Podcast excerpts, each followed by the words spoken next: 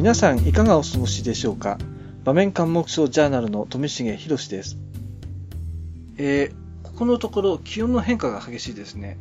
特に急に暑くなる日は、まだ体が暑さに十分に慣れていませんので、熱中症に気をつけなければならないなと用心しているところです。皆さんもお体には十分お気をつけください。さて、5月の場面監目症啓発月間も半ばに入りました。そろそろこの辺りで、ちょっとした中間報告のようなことを行いたいと思います。場面監目症啓発月間ポッドキャスト第2回目をお送りします。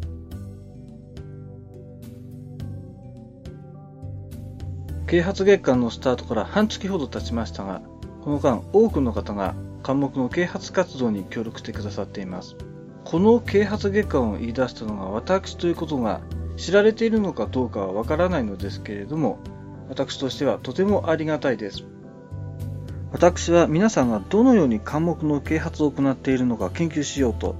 ブログやツイッターなどを見ていたのですが、一つの傾向を見つけました。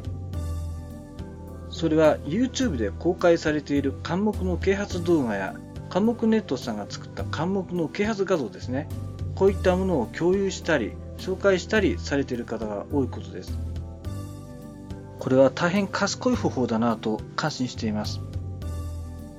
というのも、動画を Twitter でリツイートするとか、ブログに埋め込むとか、そうしたことであれば敷居が低く呼びかけやすいですし、参加しやすいからです。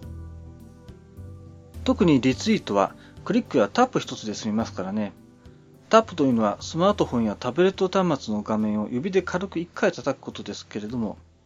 私も皆さんのように少しでも賢い方法でできればと思います。さて、私自身の取り組みについてですけれども、啓発活動は5月のどちらかといえば後半に力を入れて行うつもりです。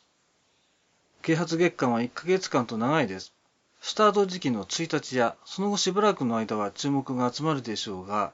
後半になると息切れするかもしれません。そこで、あえてその後半に力を入れるというわけです。これまでのところの私の取り組みは、啓発月間ポッドキャストの公開、啓発月間関連のブログ記事の投稿などでした。また皆さんのように動画や画像などのリツイートも Twitter で行っています。今後は私オリジナルの科目の解説を、科目をご存知ない方を対象に姉妹ブログで行ったり、Twitter で科目関連のツイートを連投したりといったことを考えています。何しろ最初に啓発月間を言い出したのがこの私ですから、科目の解説は関連動画や画像を共有するだけではなく、オリジナルのものも作りたいと思います。また他にもちょっとした企画を考えているのですが、今年の啓発月間で実行に移すかどうかはまだわかりません。今回のポッドキャストはここまでです。最後までお付き合いくださりありがとうございました。今月は場面監目時の心理と指導の観光から20周年です。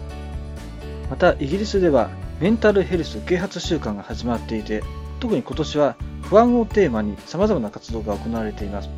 こうしたことも重なるだけに頑張りたいと思います。お相手は私、富重博でした。またお会いしましょう。さようなら。